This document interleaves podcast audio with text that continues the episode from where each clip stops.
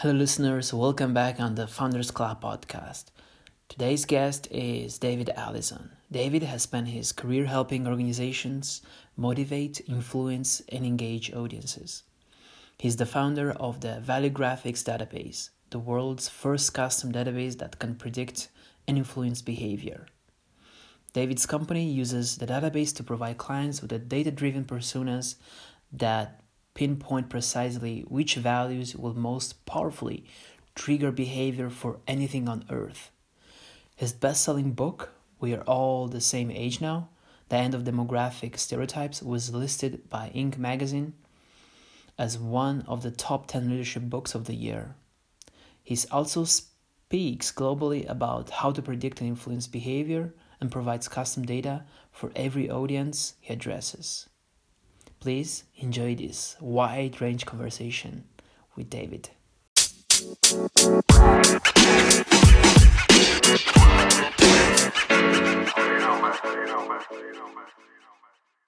David, uh, thank you first of all for taking your time and joining the Founders Club podcast.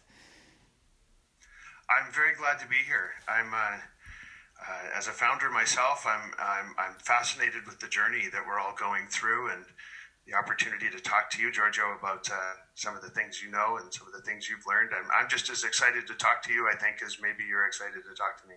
So, uh, one question How are you, first of all, and how do you live this uh, whole situation right now going in the, in the world, not only in Italy or in Europe or in China, also in Canada? How do you live it?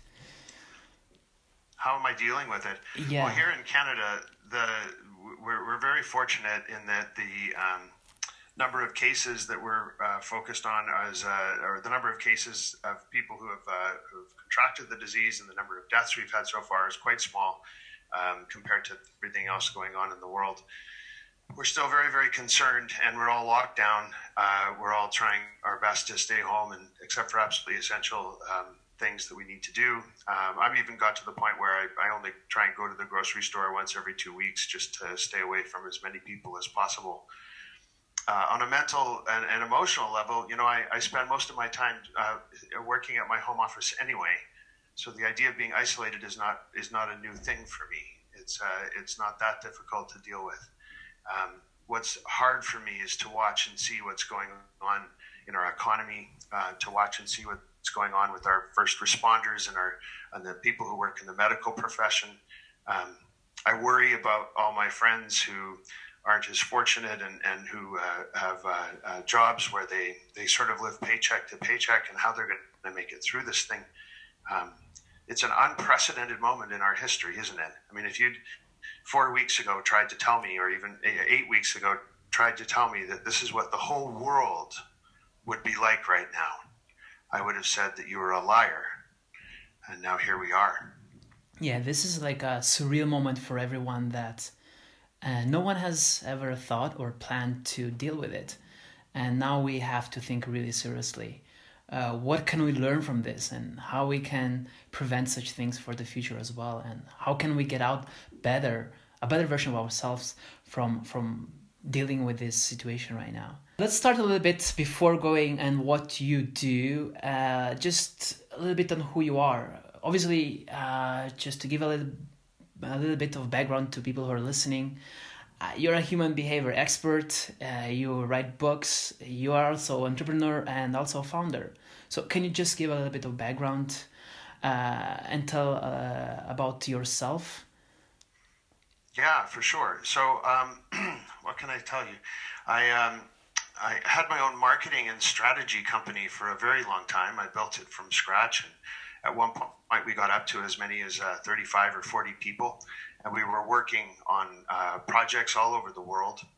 Uh, for primarily, we had this funny little niche. Whenever anybody was building a resort or a large-scale new community or a very expensive condominium tower or a cluster of condominium towers, that's what we were experts at is marketing and selling and doing the strategy and the branding around these kinds of projects and it was an interesting discipline to be involved with because uh, it's the most expensive thing any of us are ever going to buy is a home and so the stakes are very very high So we had a lot of pressure.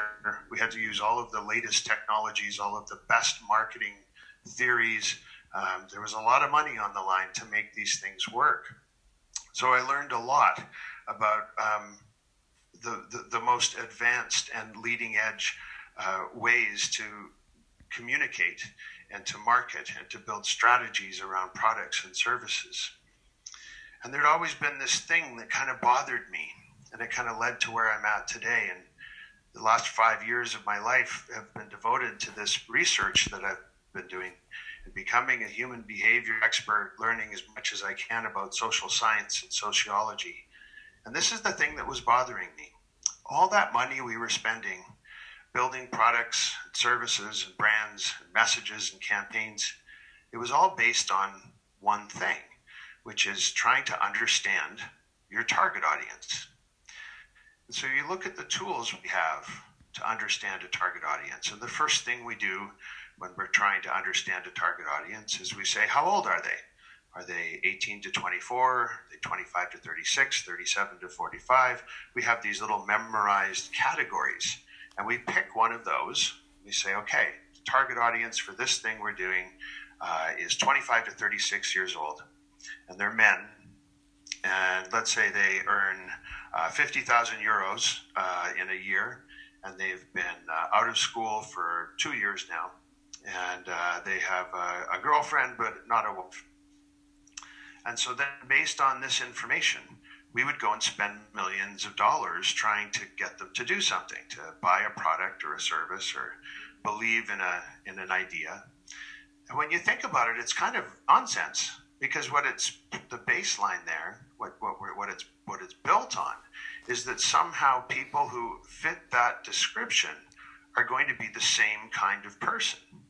That somehow, if you take a group of men who are 25 to 36 and earn 50,000 euros and have a girlfriend, uh, they're all the same.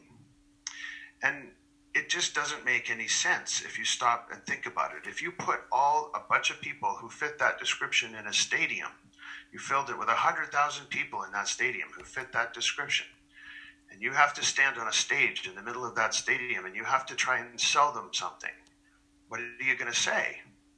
Well, you're guessing. You're absolutely guessing. You have no idea what they all like. You have no idea how they make their decisions about anything. And yet, the whole world, everywhere on the planet. This is the system we use to spend trillions and trillions of dollars based on a guess about what this target audience that we've developed might what what, what they might respond to. What we did when I, I sold my company about five years ago and started working on this research to see if we could find a better way to understand all those people in the stadium once we knew what they were, we knew they were men and we knew they were 50,000 euros and we knew they had a college degree. But, but how could we figure out what to say to them where they would all go, yeah, that's true. I agree with this. I will buy that. I will, I will use your product. I like your brand. So I went into the world of sociology and into the world of social science to find out how people really make decisions about things. And I came up with this finding. I, I found this thing. This isn't me. This is just a. This is just the basis of everything in social science and sociology. Is this one sentence, and it's this: What we value determines what we do. What we value determines what we do. And so, to put that another way, what we care about the most in our lives is how we make decisions about everything. So let me give you an example. Giorgio, I'm to, I don't know you very well, but I'm to say that um, you're very, uh, well, I, you and I were following each other on Instagram now, so I know a little something about you. I know that, that you're very much into health and fitness. So that's something you value very, very much. And so if I could talk to you about what I would like you to do and convince you that it was going to improve your health and fitness, that would be something that would be quite powerful. Now, if I could tell you that everyone in that stadium we were talking about, who was between the ages of 25 and 36 and earns 50,000 euros and has a college degree and a girlfriend but not a wife, and we have no idea what to say to them. But if I could tell you that they all think health and fitness is incredibly important. Well, suddenly you know what to say to them. You can say, My product, my service, my brand, my company is all about helping you have a better level of health and fitness. So, by knowing that one thing, that one value, that one thing that you think is really important, suddenly we're able to do a much more powerful job when it comes to getting people to change their behavior. So that's what I've spent my life, uh, my last five years studying. Is we've built this database where now, for anywhere in the world, we can tell you for that group of people in that metaphorical stadium, whatever your target audience is, I can tell you what they care about, so that we don't have to think about whether they're men or women or rich or poor or young or old. None of that matters anymore. All that matters now, we, because we have this new this new data, we have the ability to say, well, what they care about is health and fitness. And the second thing they all care about in common is uh, trust. And the third thing they all care about in common is maybe financial security. So if you know those three things to be true, based on statistics and science and data, then that's the information we need to be able to communicate more powerfully than we've ever been able to before. This is uh, so amazing. It, it, it, it reminds me of my own uh, entrepreneurial journey when we when I started my own startup, when I joined the company that I'm working right now uh, as a co-founder, and the demographic, which is data that you use to target some uh, a predefined set of users or customers, it's so updated. Why I'm saying this? So when we launched our application, for instance, we're targeting specific audience, which was foreigners or expats learning Chinese in China. And the, the demographic was very, very different from, it could go from 25 years to uh, 50 years old. And, and I, I totally see this as not being any more accurate or faithful to, to do like um, a campaign on targeting those people. No. And, Exactly, and the also the example that you mentioned, you and me, we are different demographics, we are different ages, and but we value sport and fitness and health. And uh, is this part of uh, the knowledge that you also encapsulate in your book, uh, which is titled "We Are All the Same Age Now," or what? What? What? What is the the knowledge that you try to encapsulate in the book and the message you try to convey? Well, you know, the book that you're referring to, yes, it's called We Are All the Same Age Now. And if you're interested, you can buy it pretty much everywhere in the world uh, on Amazon, whatever your local Amazon is. Um, it was written uh, and came out last October. And that's when we only had data for North America. So we only had the Canada and the United States data. We had 75,000 surveys in this database and it was accurate to within plus or minus 3.5% with a 95% level of confidence, which is a lot of fancy stats talk that just basically means this stuff is true. It's very true. So for North America in that book, yes, we try and talk about how demographics don't really make sense anymore. I'll give you a couple of quick stats from, from that book, and then we can talk about maybe how we now have the whole data for the world so for it's not just about North America anymore. But in that book, we are able to isolate, uh, let's say, uh, let's say baby boomers, because everybody likes talking about the baby boomers. So baby boomers, uh, if we isolate them out of that data set, and we see how often do they agree with each other on anything, and we've measured 436 different things about people, about what they value, what they think is really important in their life, and what they want, and what they need, what they expect that life owes them. So, those are our four categories of information values, wants, needs, and expectations. So, if we just look at the baby boomers in this data set and say, how, well, I wonder how often they agree with each other, how similar are baby boomers to each other? Because we keep targeting baby boomers. Well, baby boomers are only similar to each other 15% of the time. Sorry, I have the number wrong. 13. It's 13% of the time. 1 3. So that means 87% of the time, if you're trying to target baby boomers, you're going to get it wrong. That's not a very good number. uh, that means every dollar you spend targeting baby boomers is going to get you 13 cents on the dollar. That's a kind of a big waste of a dollar. Now, if we go on and look at uh, Generation X, they only agree with each other 11% of the time. And if we look at millennials, who we've spent so much time and money talking about for the last 10 years, how do we make everything different for the millennials because they are some kind of unicorn in the enchanted forest that we've never seen before, these millennials? Well, millennials only agree with each other 15% of the time. So, how can you change your HR policies to make millennials happy when only 15% of them will like it? Or how can you create a product for millennials when only 15% of them are going to like it? So the same numbers hold true in this database. If we look, and now we can speak about this for the whole world, not just Canada and the United States, the same numbers are true. Uh, if we look at everywhere in the world, men, how often do men agree with each other? It's about 10% of the time.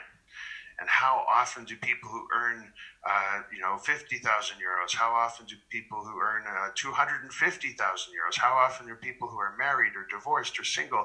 The point is demographics as a way to understand how similar people are so that you can then talk to them about something and say, hey, we know you guys like this, so you should buy this or you should think this. The similarity in any demographic category is, is, is negligible. Here's another interesting fact here. Around the world, we now have half a million surveys in our data set. We're accurate for 180 different countries. And here's a fascinating thing found. Just because we're humans, Giorgio, you and I, and everybody who's listening to this today, and everybody you see when you walk down the street, everybody, we all agree with each other on things roughly 8% of the time just because we're human. We have an 8% average agreement level around the whole planet. So now, if you say, okay, baby boomers, they agree with each other uh, 13% of the time. Well, 8% of that is just because they're human. Mm-hmm. So that means you get 5% better if you talk to baby boomers specifically as baby boomers. It's 5% on the dollar is the return we're getting on demographics. So demographics now, I mean, we've all kind of sus- suspected this for a very long time. We're like, yeah, you know what? Nobody really acts their age anymore, and men and women don't have to do the things they used to have to do. Women can do anything they want. Men can do anything they want. And yet, we still try and use these demographic ideas to understand our target audiences. And now we have the data from the whole planet that proves once and for all that demographics are uh, can I swear on your podcast? Uh, please do. Don't uh, censorship yourself. Okay. now we have the data once and for all for the whole planet. The demographics are bullshit. they just don't mean anything anymore in terms of how similar people are to each other, how alike they are to each other. Right. So uh, we, it's clear we need a new system. We're, we live in a post demographic world now. And, and we can't use demographics as a way to understand how to spend our money as founders, trying to get people to pay attention to the things we're trying to do. If you're using demographic stereotypes and, proto, and, and, and profiles, you're wasting your money. What you need to do instead is understand what people value, what do they care about, and you use that information to make decisions about what you're going to build and what you're going to call it and how you're going to brand it and what your messages are. Right so what we value determines what we do. Therefore demographics is demo, demographics are not accurate as a way to measure what people exactly value. Therefore we need to analyze what are their values. And what i want to ask is how or what are the values and how can you identify the values of someone of the, the your target audience that that you want to reach to or That's your audience? Question. So there's three different ways you can do it, and each way that you and there's maybe others, but um, there's three that I that I I'm aware of. Um, well, the first one is to just use your gut, and if even if we all just started doing this, if we all just started to say, um, let's let's come up with an example. Let's say um, I own a shoe store I, I sell shoes to people. Uh, maybe it's a chain of shoe stores. If uh, if I could just stop thinking about people based on what their age is and what their gender is and whether they have kids and how rich or poor they are, and instead spend some time talking to the folks who come into my stores and who are talking to me online through my online store and ask them some questions about what do they care about nothing to do with your product just about their life. What do they worry about when they wake up in the morning? What do they think about? What what stories that are on the news right now are the most important ones to them? What what's the what's the one thing that they would like to improve about their life? If we could just start using those kinds of questions to understand our audiences, we'd be doing we'd be doing far better than we are right now. You know, when you think about it, Giorgio, we send out so many surveys to our customers. And what do we ask them in our surveys? We say, Hi, what's your name? How old are you? Are you a man or a woman? Are you married? What what how much money do you make? Is it this much or is it between these two amounts or between these two amounts? Do you have a college degree? Do you have a master's degree? Um, uh, et cetera, et cetera. And then we go, thank you for answering our surveys. And then you sit down and look at this and you go, well, well now what do we do with that? Well, we put it all together into a, into a report and we give it to our boss who goes, good, well, now we understand our target audience. Well, well no, you don't. All, all you do is understand what they are. You don't understand who they are. So if you're going to go and do that exercise, instead put some questions in there that, that might seem a little weird at first because we're not used to thinking about values this way. But ask people, what's what's the most important thing in your life? What's the one thing that you would fight to never have to give up? What's the one thing that you would sacrifice your income in order to preserve? What's the thing you think about first thing in the morning when you wake up and you turn off the alarm clock? What's the first thing that pops into your head? So just start asking those kinds of questions instead of these stupid ones about are you a male? Are you a female? Do you make 50,000 euros? Do you make, do you have a master's degree? I mean, what are you going to do with any of that information? It's pointless. So the second way you can find out values costs just a little bit more, and it always sounds like I'm trying to sell my book. But if anybody's written a book and put it on Amazon, you know that you make about two dollars per copy. So if everybody listening to this podcast bought one, I'd have enough to go and have dinner tonight. So it's not about it's not about me making money. In the book, there's a quiz, a ten question quiz, and you can use that quiz to send out to your audience, to your customers, to your workforce and you can ask them those 10 questions, and it will point you to one of the 10 chapters in the book where we tell you everything we know about the people who belong to that particular archetype. These are the 10 most powerful tribes of values, the most powerful clusters of like minded people. And if you can figure out which one of those is most like your audience, you're doing a really much better job than just using demographic stereotypes that most of the world still uses. Now, it's not super accurate because it's just those 10 uh, archetypes. Uh, I say to people, it's like playing the piano, but using your fists. Um, at least you're playing the piano. It's not going to be really pretty, uh, but at least it's better than not playing the piano at all. Now, if you really want to get accurate and make some beautiful music on that piano, well, that's where you need to get in touch with me. And what we'll be able to do is a custom research report specific to your company, to your audience, to your staff, and tell you precisely with statistical accuracy more than you need for a PhD from Harvard, in fact. We'll be able to tell you exactly what your people care about the most, and then you'll be able to act on that information. Now, at the moment, the book that I was telling you about, we're, we're all the same age now. It's available on Amazon. It's about 15 bucks, seven or eight euros, something like that. Uh, it's only got data in there for North America. At, I am sitting here at my desk right now staring at the data for the whole world, and that's the next book. It should be out within the next year. If you want this data now and you can't find a way, you, and the North American data is not going to work for you, you just find find me on LinkedIn or find me at valuegraphics.com, and I'll do my very best to help you uh, understand with the new data we have for the whole world where we're accurate now for 180 different countries on the planet. So, uh, value graphics, it's a way to enable people to answer better the question that every founder has in the top of his mind, which is what does my customer want and how can I better serve his, his needs or his wants by using this data, not relying anymore on demographics but on the value graphics. Yeah, I mean, when you think about it, that is the number one question for every organization out there. What does my customer want? And for the first time in history, we now have the answer based on data instead of guesswork or I think I know or my friend Bob, he's he's he's exactly my customer and what Bob likes is this. These, these are the ways we, we, we build our companies. It's kind of crazy when you think about how much guesswork is involved in making those decisions right now. So now we can disrupt demographics. It's the last thing that needs disrupting out there, right? Nobody's disrupted demographics yet. We've disrupted private car ownership and hotels and every industry in the world has been disrupted somehow, but we've yet to disrupt demographics, and now we can.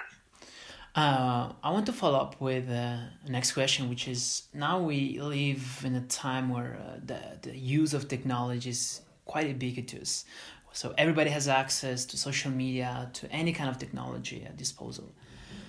Uh, how does the use of, of technology right now influence or shapes our values because if if values becomes the metric the more accurate metrics but can technology influence or shape uh, our values over time or how does it work well there's a couple questions inside your question there the, the, the first thing we need to understand is that our values are formed when we are young when we are adolescents and growing up and it's partly because of who we hang out with, it's partly because of our parents, it's partly because of where we live in the world.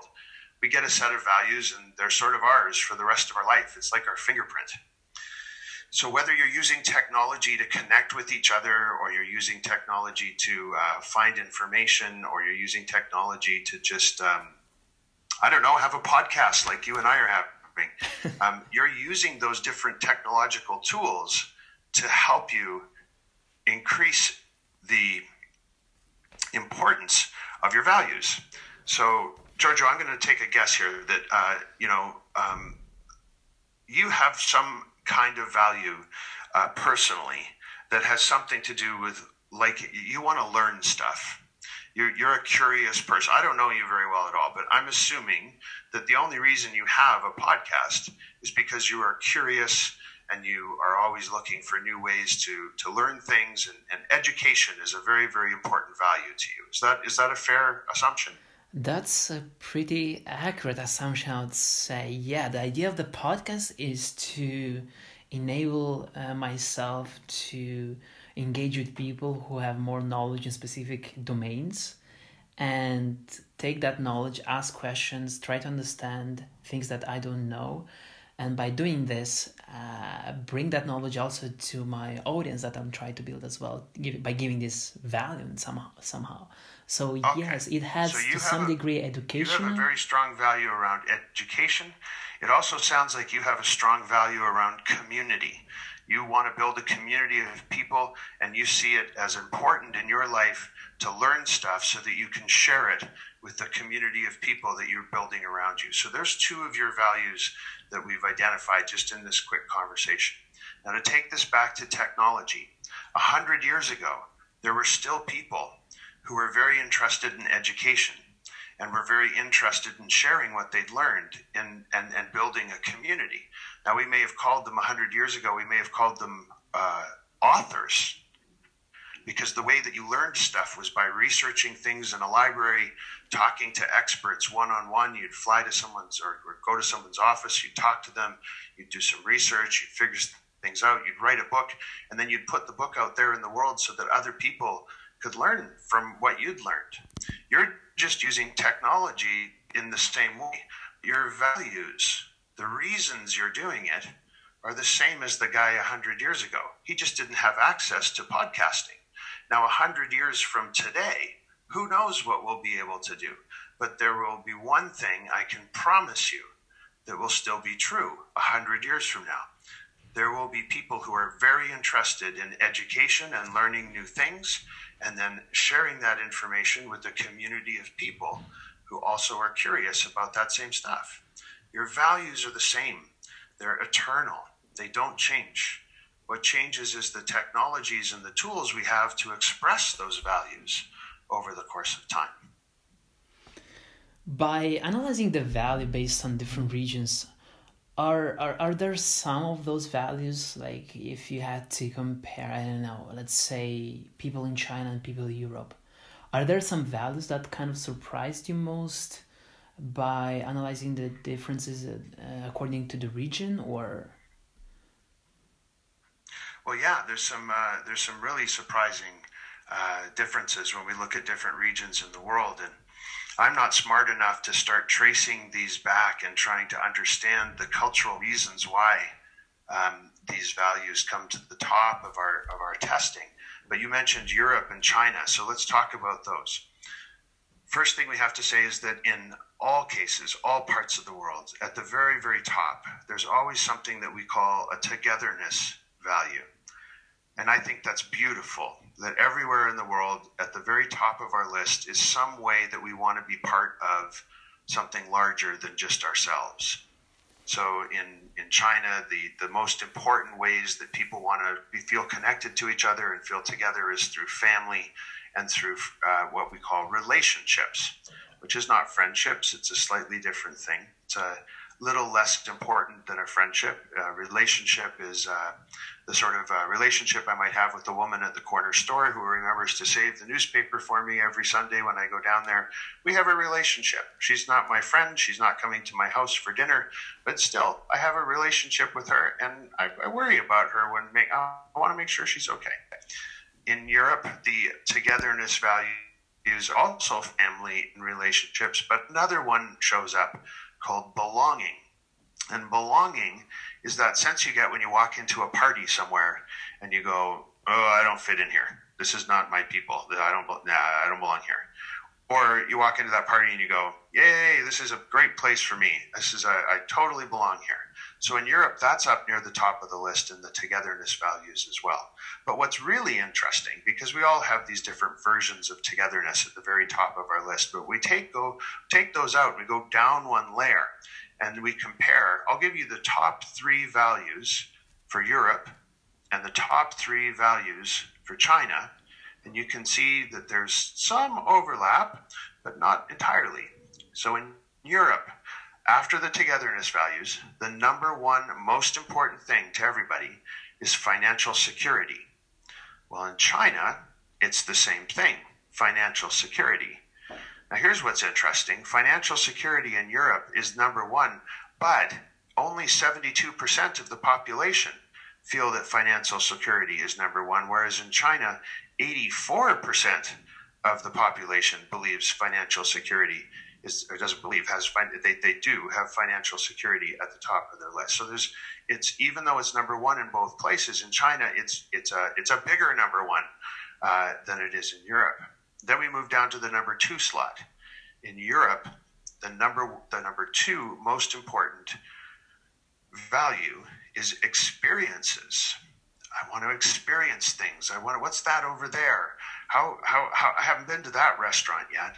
Experiences are incredibly important in Europe. They're the number two slot. And in China, the number two slot has nothing to do with experiences.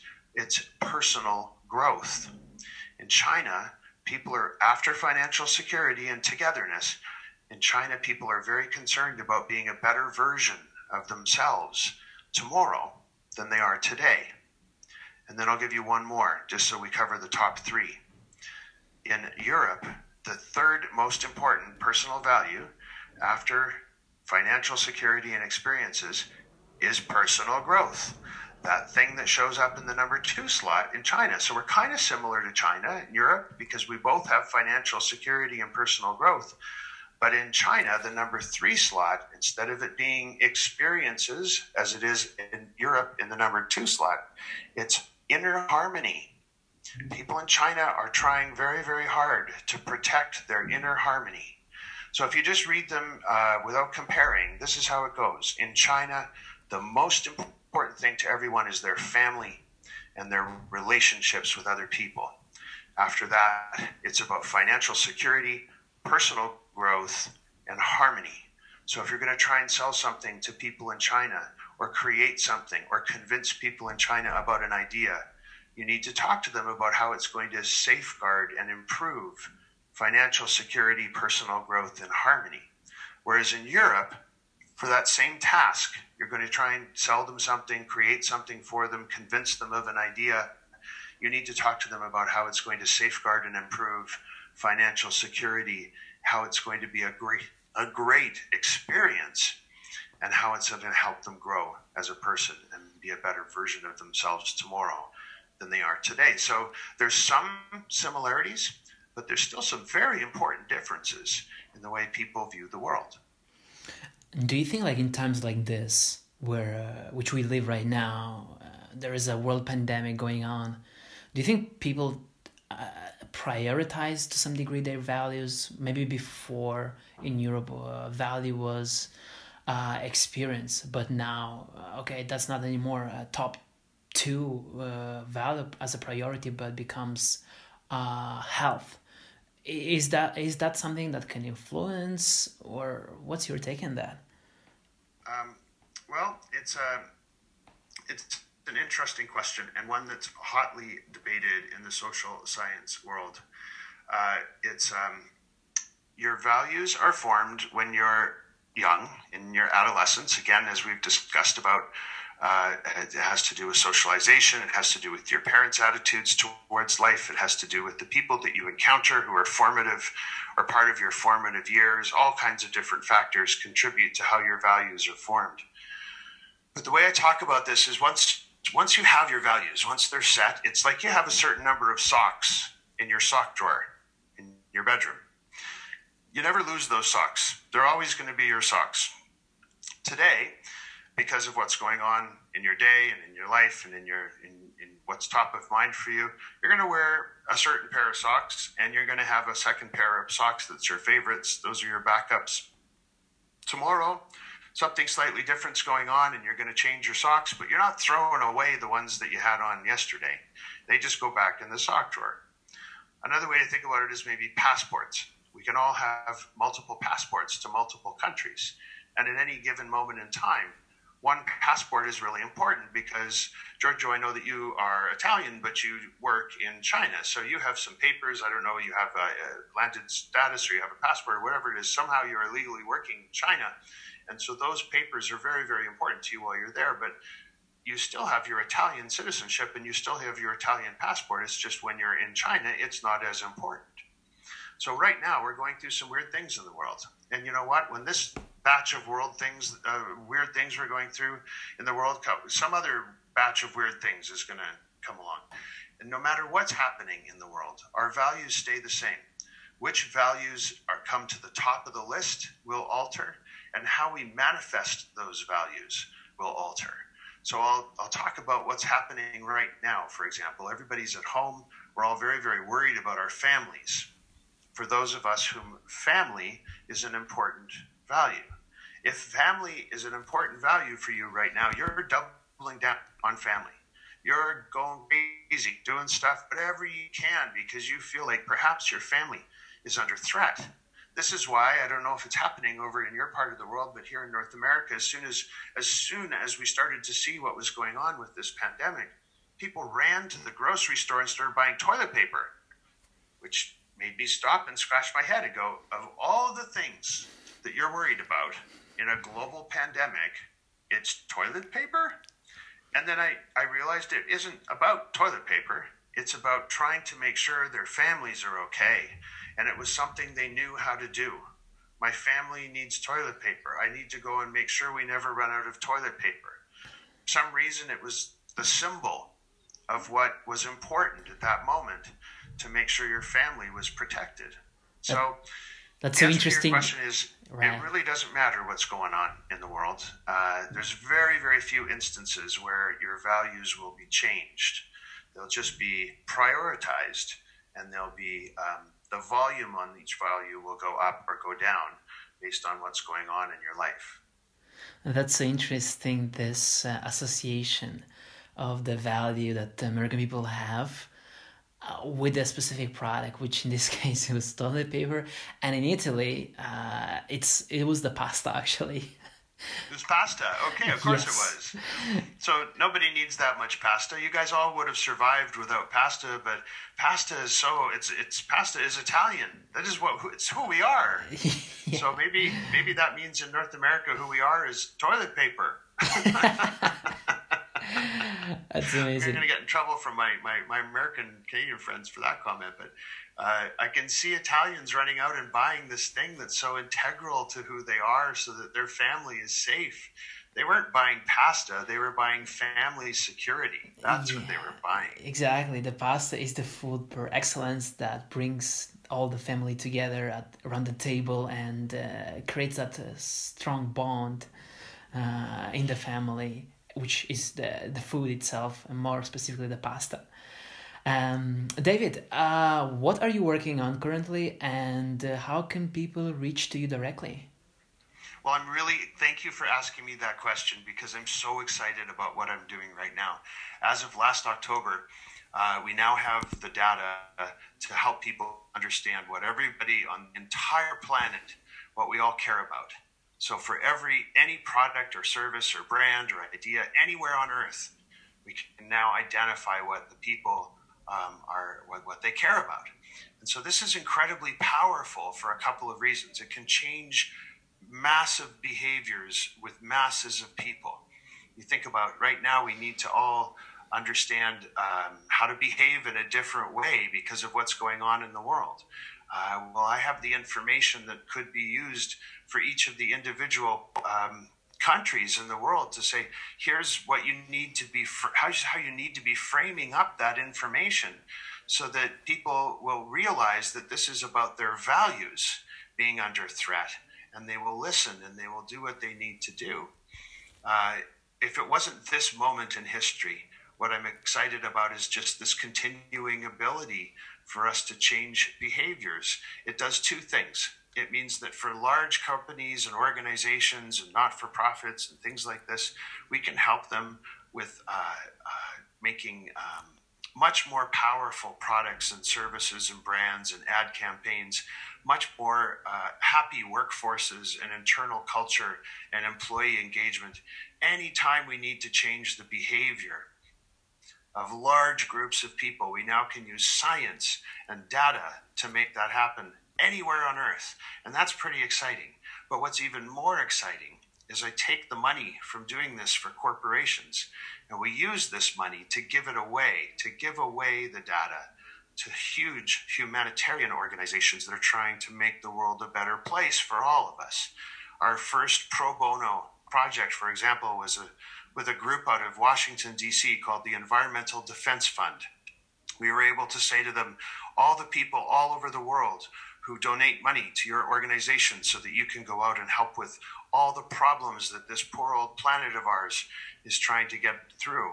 Ice caps melting, temperatures rising, sea levels rising, pollution, all of these things. We've been able to help them increase the amount of fundraising that they're able to do because we're able to tell them the people who give you money, here's what they care about. So talk to them about those things and they'll support you in even larger ways. I just today, and who knows, maybe someone's listening to this that can help me. Just today, I've been reaching out to the United Nations and saying, listen, right now you're trying to convince the world to behave in a different way so we can get through this, this moment where we're, we're faced with a global pandemic.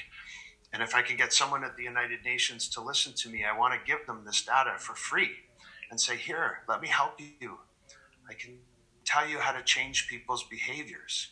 I want to do this with Bill and Melinda Gates Foundation. Imagine if every dollar that they are giving away also came with some data for free. I'll give it away for free because those dollars are out there trying to make the world better for everybody. So, what gets me out of bed in the morning and makes me work these crazy 14 hour days, seven days a week, isn't so much that I get to help companies be so much more effective with their money but it's that I can take that and I can use that, as corny as it sounds, I can use that to make the world a better place. And that's what I'm trying to do. So if somebody's interested and they want to stay in touch and, and learn more and watch for this next book that'll be out hopefully this year with the whole global data set, you can sign up on my website at valuegraphics.com. Uh, it's just it's like demographic, but valuegraphic, V A L U E, don't forget the E, valuegraphics.com. Uh, if you sign up there uh, for um, a blog post or one download one of the free reports that we put up from time to time, you'll be on our list. Or you can just find me on LinkedIn and reach out and say hi and uh, have a chat. Um, I'm really trying to, if I can carry on for one more second, Giorgio, before you cut me off, I, I, I really, um, this year, my goal is to try and let the rest of the world know that we have this data now. Uh, we've spent five years talking about this and working on this here in, in Canada and the United States, uh, but it's fairly new for us to be able to talk about this around the rest of the world.